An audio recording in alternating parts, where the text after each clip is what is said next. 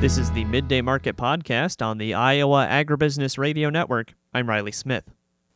We're on the phone with John Heinberg of Total Farm Marketing as we take a look at these midday numbers. John, what have we seen so far in the grains? We got some really good strength in the grain markets today, being led by a recovery in that wheat market after a difficult day yesterday. You know, we did hold some support. We're rallying 40-plus higher, at least at this time frame.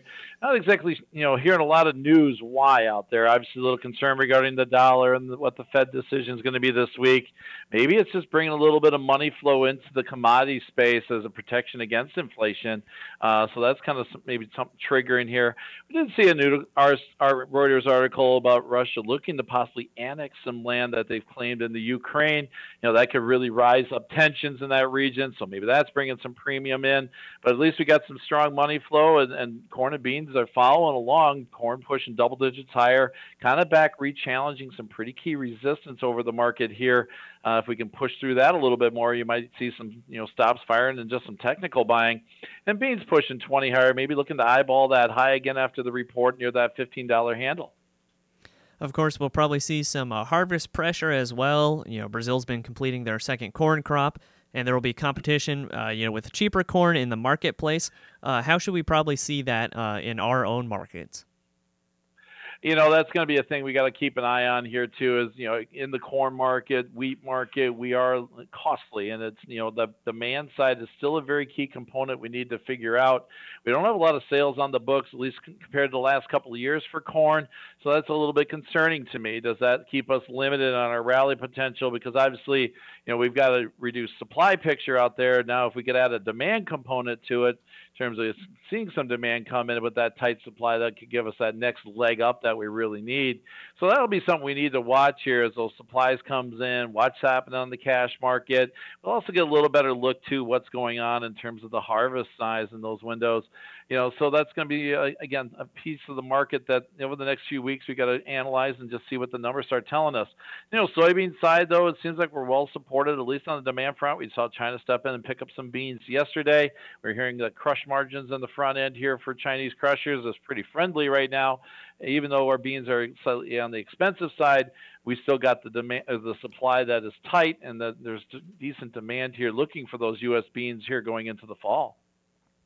All right, of course, and the Midwest just got a pretty good amount of rain, but it looks like it'll be nice and dry as we get into kind of the peak of harvest season. If we have a nice quick harvest where we can get everything out quickly, will that have much of an effect on the marketplace? I mean, obviously, that's going to bring some selling in very quickly. Again, could limit any short-term upside potential. Typically, this is a window prices don't rally. So, and then we'll have to see from there. If we get the harvest off quick, then we'll realize that the supply might be even tighter than we are anticipating. And you're going to see the market respond to that now, especially if we need to start shipping things quickly overseas, especially in that soybean market. That's somewhere we get that late-season pop after harvest on the basis side. So we'll have to watch how this kind of shakes out. And again, too, the other side of the harvest, we're going to start watching what's going to happen with on corn, especially test weights with some of the lighter fill that we've talked about this year.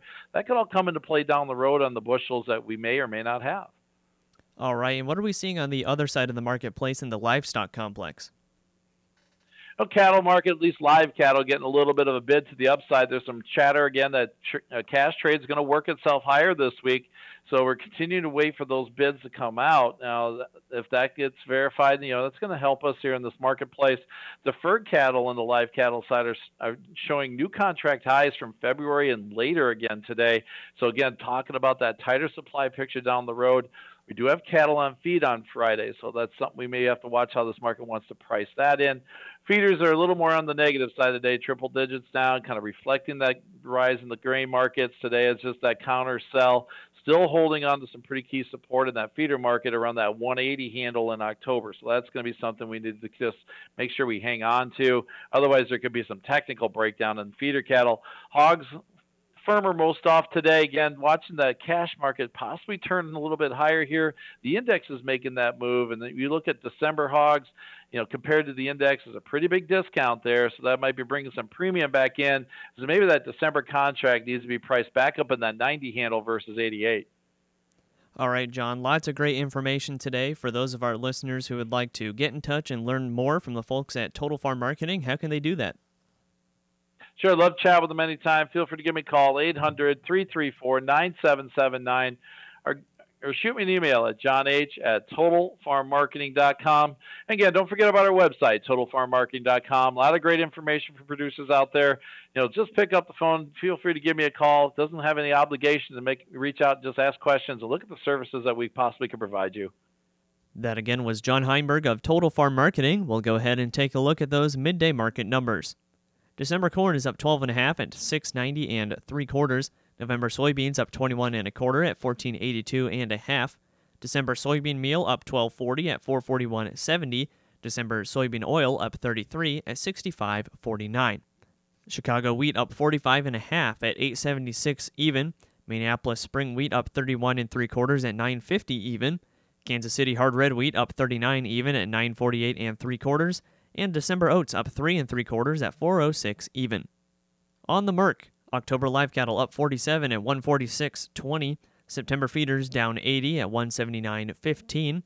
October lean hogs down 27 at $96.20. December pork cutout up 22 at $98.37. And Class 3 milk down 2 cents at $19.88. That's been a check of the midday markets. I'm Riley Smith. Thanks again to John Heinberg of Total Farm Marketing for joining us today. Make sure you stay tuned later for the Closing Market Podcast as I talk with Bill Moore of Price Futures Group here on the Iowa Agribusiness Radio Network, where Iowa Ag matters.